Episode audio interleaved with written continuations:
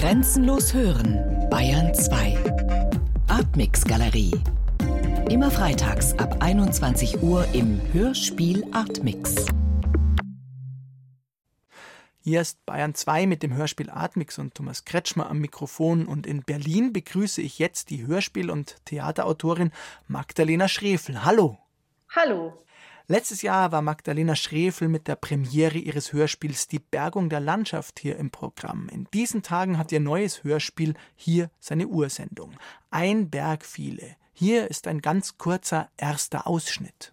Die Frage ist, Warum fließt der Fluss nicht gerade, sondern gekrümmt? Warum biegt er ab, wo es doch keinen Grund dafür gibt? Weil eigentlich doch jeder Fluss gen Europa fließt. So lernt es schon ein jedes Kind. Diese Frage, warum fließt der Fluss nicht gerade, diese Frage stellt sich der britische Geograf James Rennell, der an seinem Schreibtisch ein Gebirge in Westafrika erfand, die Kongberge, die noch 100 Jahre später in Karten und Atlanten verzeichnet waren, obwohl es sie niemals gegeben hat. Denn da musste ja irgendwas im Weg sein, um das der Fluss herumfließen muss, so seine Theorie. Magdalena Schrefel, bevor wir uns den Kongbergen zuwenden, reisen Sie lieber mit Landkarte oder mit Navigationsgerät? Eindeutig mit Landkarte. Ich habe nicht mal ein Smartphone und habe vorab gerade noch mal drüber nachgedacht, dass es für mich tatsächlich ein sehr schönes Moment ist in einer Stadt, die ich äh, bis zu dem Zeitpunkt, an dem ich sie besucht habe, nicht kannte, das Gefühl zu entwickeln, ja, oder sozusagen nicht das Gefühl, so eine Form von Orientierungssinn, dass ich die Karte so weit internalisiert habe, dass ich nicht mehr ständig darauf blicken muss, sondern einfach rumlaufen kann. Würden Sie dann sagen, können Landkarten auch etwas erzählen? Können Landkarten auch etwas erzählen? Ja, das glaube ich schon. Also ich denke, dass die tatsächlich vielerlei Dinge zu erzählen haben. Wahrscheinlich zuallererst das, was man auf ihnen sehen kann, aber dann natürlich auch in einer Form von Quellenkritik, warum das, was man da sieht, erzählt werden soll. Das heißt, ich glaube, dass Karten eigentlich immer zwei Seiten hm, von Macht repräsentieren, nämlich einerseits die Macht derjenigen, die sie erstellen lassen. Es kommt in dem Hörspiel auch vor, es gibt sozusagen die schöne Geschichte, dass der König von Frankreich sehr überrascht war, als er das erste Mal eine Karte von Frankreich vor sich hatte, die tatsächlich sozusagen auf Vermessungen beruhte, weil das Land plötzlich sehr viel kleiner war, als er sich das vorgestellt hat und er seine Wirkmächtigkeit nicht mehr so groß sah.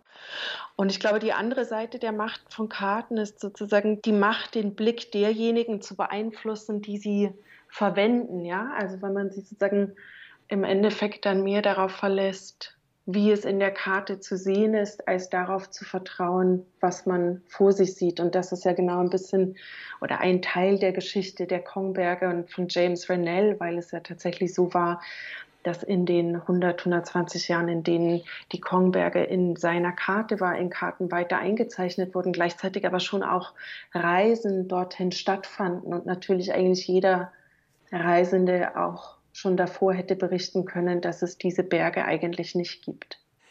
Sie haben europäische Ethnologie studiert. War da das erfundene Gebirge schon ein Thema oder wie sind Sie auf die Geschichte der Kongberge überhaupt gekommen?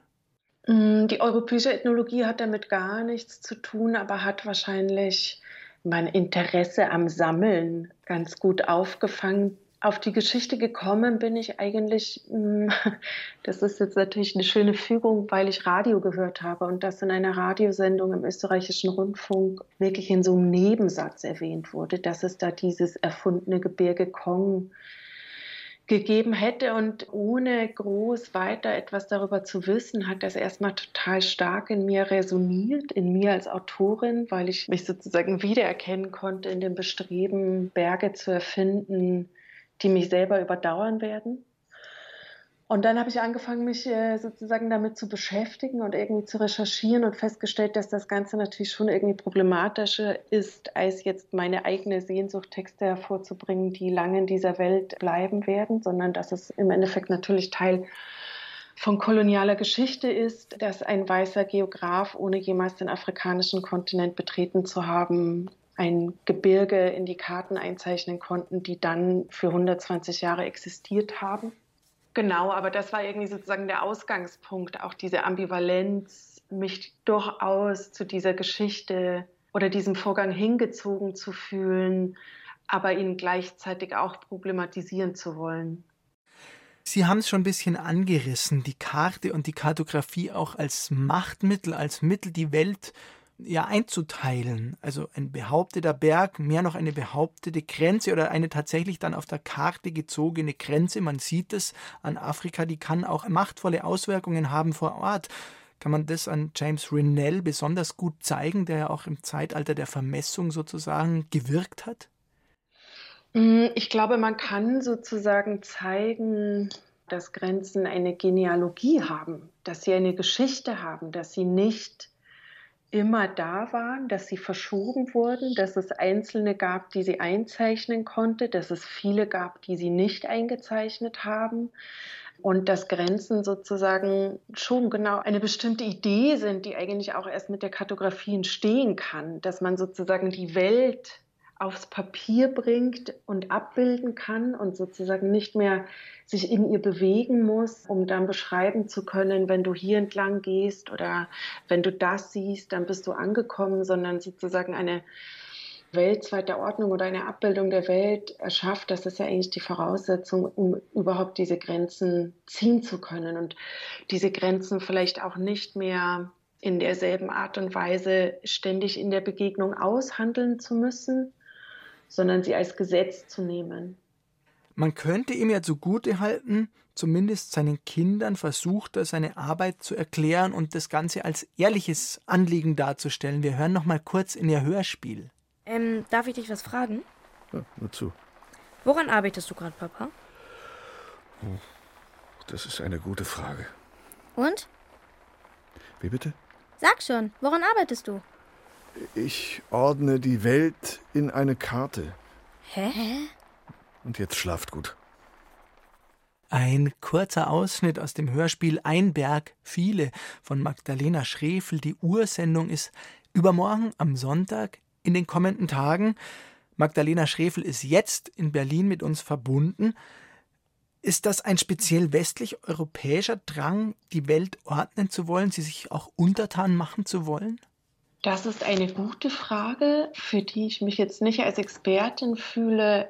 Ich glaube, was ich erzähle, ist eine speziell westlich-weiße Form, sich die Welt untertan zu machen. Ich weiß nicht, ob es nicht schon auch so was wie ein klassisch oder sozusagen eine tatsächlich menschliche Bestrebung ist, aber ich glaube, was ich erzähle, ist schon eine aus der europäischen Aufklärung und dem Drang nach Wissen, der aber sozusagen ja auch immer mit einer bestimmten Form von Machtausübung verbunden war, hervorgegangene Form der Weltaneignung. Ja.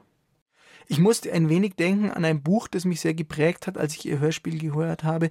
Ich musste ein wenig denken an Den Mann ohne Eigenschaften von Robert Musil, in dem es auch immer wieder um dieses Ordnen der Welt geht und um die Vergeblichkeit weil da, ich glaube, es ist der General Sturm von Bordwehr, der versucht in der Nationalbibliothek in Wien die Welt in einem Modell zu fassen, das dann aber so groß sein soll wie die ganze Welt selbst, weil es ja so detailgetreu sein soll wie die Welt selbst.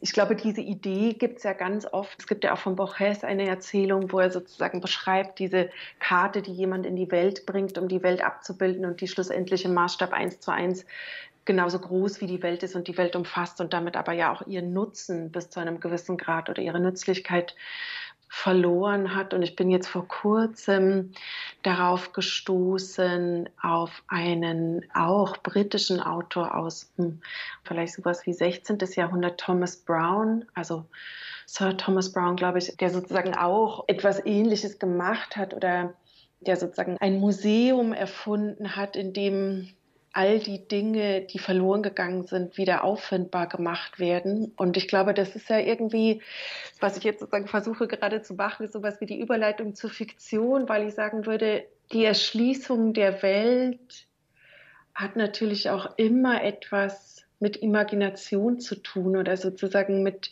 dem Bedürfnis vielleicht Lücken zu schließen, die einem unangenehm sind oder die einen ratlos zurücklassen. Und wenn man keine Antworten in der Welt oder der Wissenschaft darauf findet, dann ist vielleicht die Imagination ein Mittel. Und ich glaube, so ist es auch mir tatsächlich beim Schreiben gegangen, dass ich einerseits schon viel recherchiert habe, sozusagen zur Kartografie, zur Geschichte der Kartografie.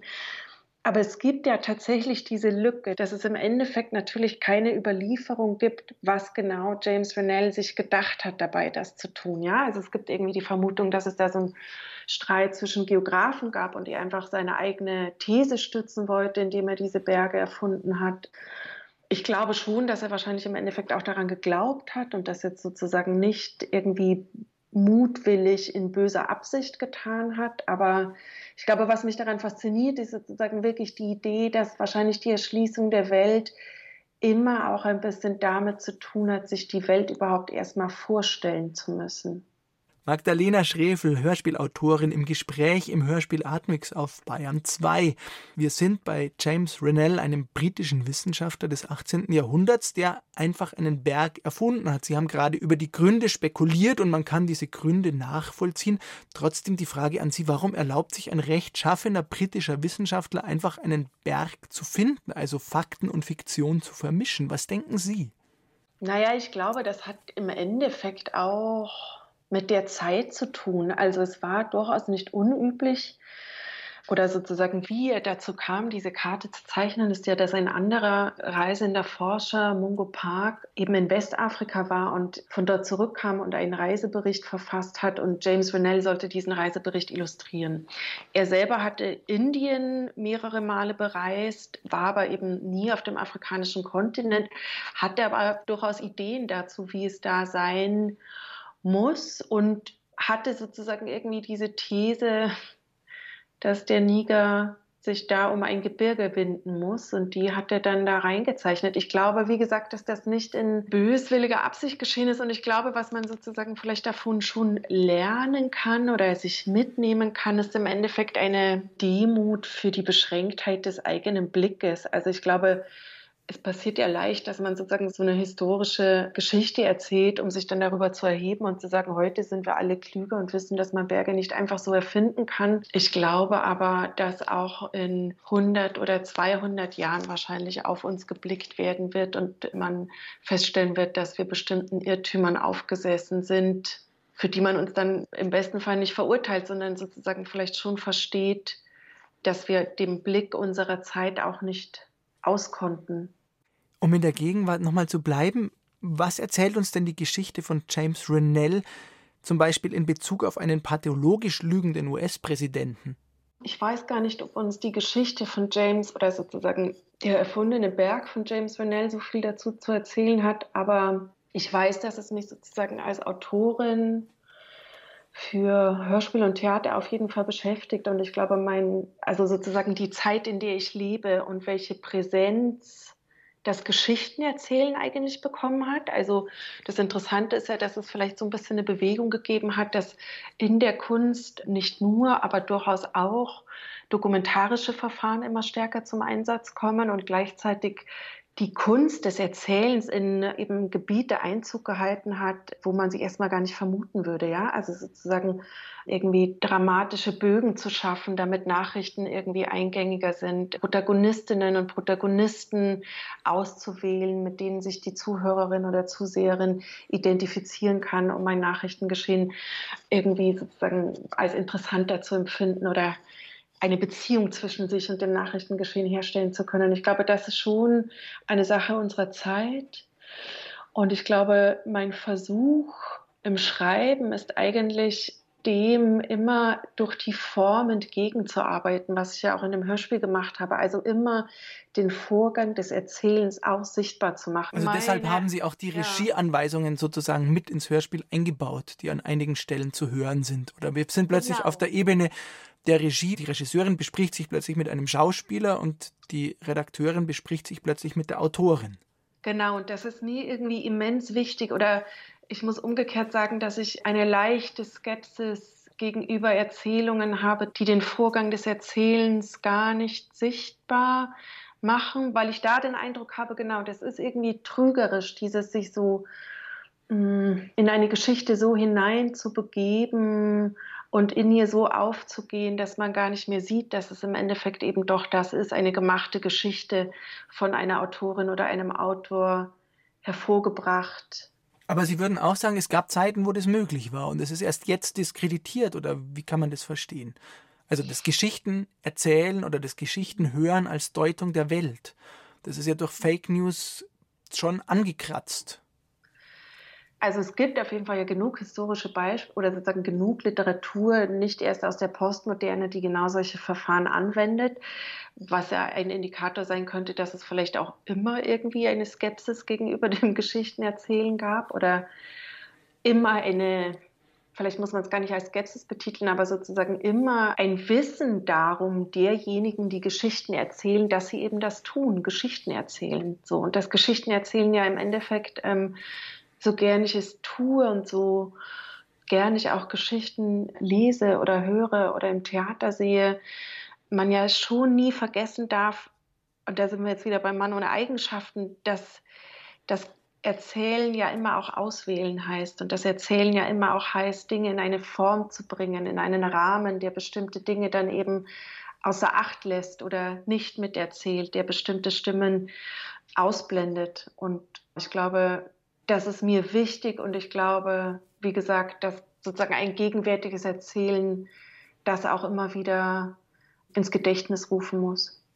Dann würde ich gerne noch eine Ebene, die in Ihrem Hörspiel vorkommt, eine weitere wichtige Ebene mit hineinnehmen mit einem kleinen Ausschnitt. Da gibt es nämlich auch einen Mount Kong in Italien, nicht weit hinter dem Strand. Von dessen Existenz wir durch einen weiteren Erzähler erfahren, der sich folgendermaßen vorstellt. My name is Ismail. Auftritt also Ismail. And where are you from? Germany. And you? Where are you from? I'm from Niger. How come you are in Italy? Many years ago, I was born in a village near the river. Wait. Später werde ich nicht mehr sagen können, woher ich wusste, dass sich diese Begegnung lohnen wird. Wait, can I record it? Uh, Here, into the microphone. Can you repeat the beginning?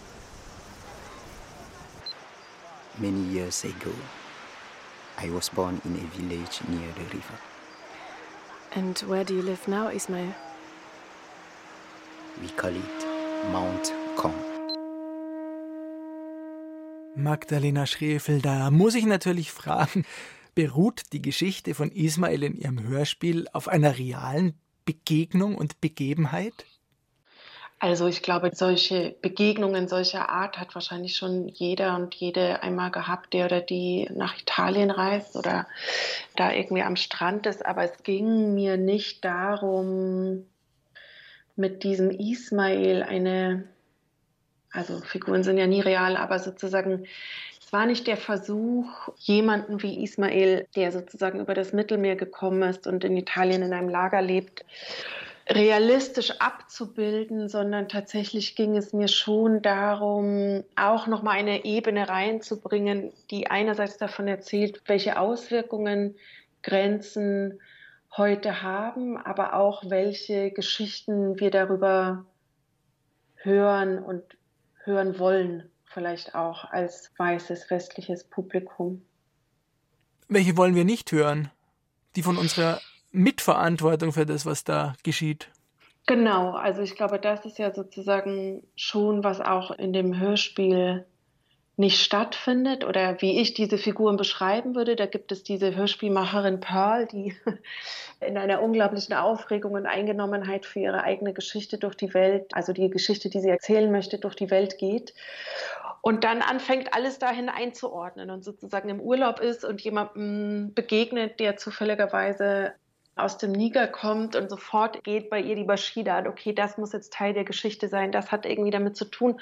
Und vielleicht so ein bisschen aus dem Blick verliert, ja, was sie da tut oder dass sie eigentlich sozusagen in meiner Auffassung dieser Figur oder auch dieser Begegnungen sehr wenig tatsächliches Interesse an diesem Menschen, dem sie da begegnet hat, sondern eigentlich immer nur überlegt, wie er in ihre Geschichte passen könnte.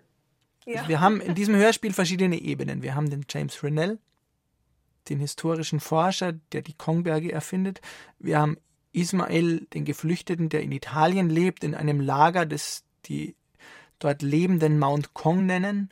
Wir haben die Kinder, wir haben die Hörspielautorin Pearl, die diese Geschichten alle sammelt. Und wir haben jetzt im Gespräch Magdalena Schrefel, die Autorin, die all diese Geschichten, wie ich sagen würde, sehr kunstvoll ineinander verwoben hat, um aber was zu zeigen, was da vielleicht gar nicht so rauskommt, dass es eher ein Zufall ist, dass die alle zusammengehören und die Welt doch komplexer ist, als ihre fiktive Hörspielautorin Pearl das sich zusammenreimt. Kann man so vielleicht sagen?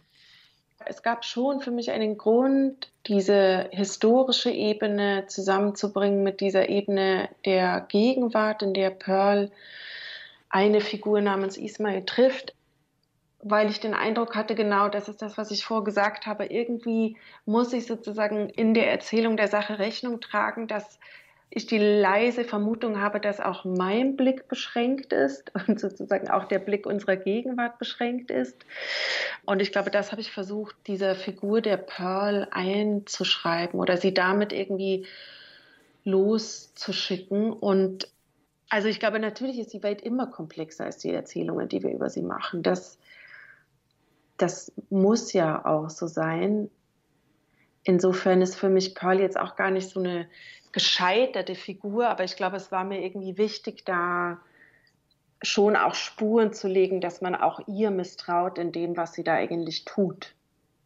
Um von diesem schönen Hörspiel Einen Berg viele in unsere Gegenwart noch zu kommen, in unsere Wirklichkeit, die seit den letzten Tagen wieder verstärkt von Einschränkungen und Sperrstunden geprägt ist, von in dieser Zeit, in der Begegnungen wohl überlegt seien, wollen. Sie schreiben für das Theater als auch für das Hörspiel, Magdalena Schrefel. Welche Rolle spielen die beiden Künste gerade in Ihrem von Corona geprägten Leben? Vielleicht beginnen wir mit dem Theater. Ich konnte während des gesamten Frühjahrs ganz genau benennen, wann ich das letzte Mal im Theater gewesen bin, nämlich am 8. März 2020 in den Sophiensälen in Berlin und dann wirklich ziemlich lange nicht. Ende August war ich dann das erste Mal wieder in einer Tanzvorstellung, die allerdings Open Air stattgefunden hat und ich glaube Anfang September dann das erste Mal wieder indoor im Theater und es war unglaublich schön. Also ich glaube, bei mir hat definitiv die Freude überwogen, wieder Theater sehen zu können, gegenüber der Angst, mich im Theater anzustecken. Auch weil ich irgendwie ein relativ großes Vertrauen habe, dass da jetzt einfach schon ganz gute Vorkehrungen getroffen wurden. Und ich hatte tatsächlich bei der Vorstellung oder eigentlich bei all, beinahe allen Vorstellungen, die ich seither gesehen habe, den Eindruck, dass die Schauspielerinnen und Schauspieler den Schlussapplaus ganz besonders genossen haben. Aber vielleicht ist das auch nur meine Projektion. Aber genau im Endeffekt habe ich es auf jeden Fall sehr genossen, wieder ins Theater gehen zu können. Ja. Und ist es Ihnen das Hörspiel ein Anker in diesen Zeiten, wo man nicht vor die Tür gehen kann oder so wenig vor die Tür gehen kann oder sich so genau überlegen muss, wie man da trifft vor der Tür? Auf jeden Fall. Also ich meine, mir ist das Hörspiel immer ein Anker. Ich höre einfach wahnsinnig viel und gerne, nicht nur Hörspiel, sondern auch äh, Feature-Sendungen, weil mir das Hören einfach eine sehr angenehme Form des Informationensammelns ist, auch weil man es ja irgendwie gut mit anderen Dingen verbinden kann. Und auch weil, wenn meine Augen müde sind, ich trotzdem noch ganz gut zuhören kann. Und ich meine, es war ein unglaublicher Luxus in der Zeit, in der man so wenig rausgehen konnte oder auch jetzt vielleicht wieder nicht so viel wird rausgehen können, dass es ja sozusagen auch die ganzen ja, also den Hörspielpool und die Möglichkeit gibt, sich durch eine unglaubliche Vielzahl von Hörspielgeschichte im Endeffekt auch durchhören zu können, was dann wiederum als Autorin natürlich auch total spannend ist zu gucken, nicht nur was jetzt gerade gemacht wird, sondern irgendwie genau, ich glaube, da, da kommt da wieder Sammeln als Prinzip bei mir so durch, weil ich dann merke, ich kann dann halt einfach stundenlang irgendwie in dieses Hörspiel und jenes hören und das ist mir ein großes Glück. Vielen Dank, Magdalena Schrefel. Ich hoffe, wir hören uns wieder. Ja, gerne. Das Hörspiel Ein Berg viele hat seine Ursendung am Sonntag um 15.05 Uhr und im Hörspielpool wird es natürlich auch als Podcast zur Verfügung stehen, genauso wie dieses Gespräch mit Magdalena Schrefel.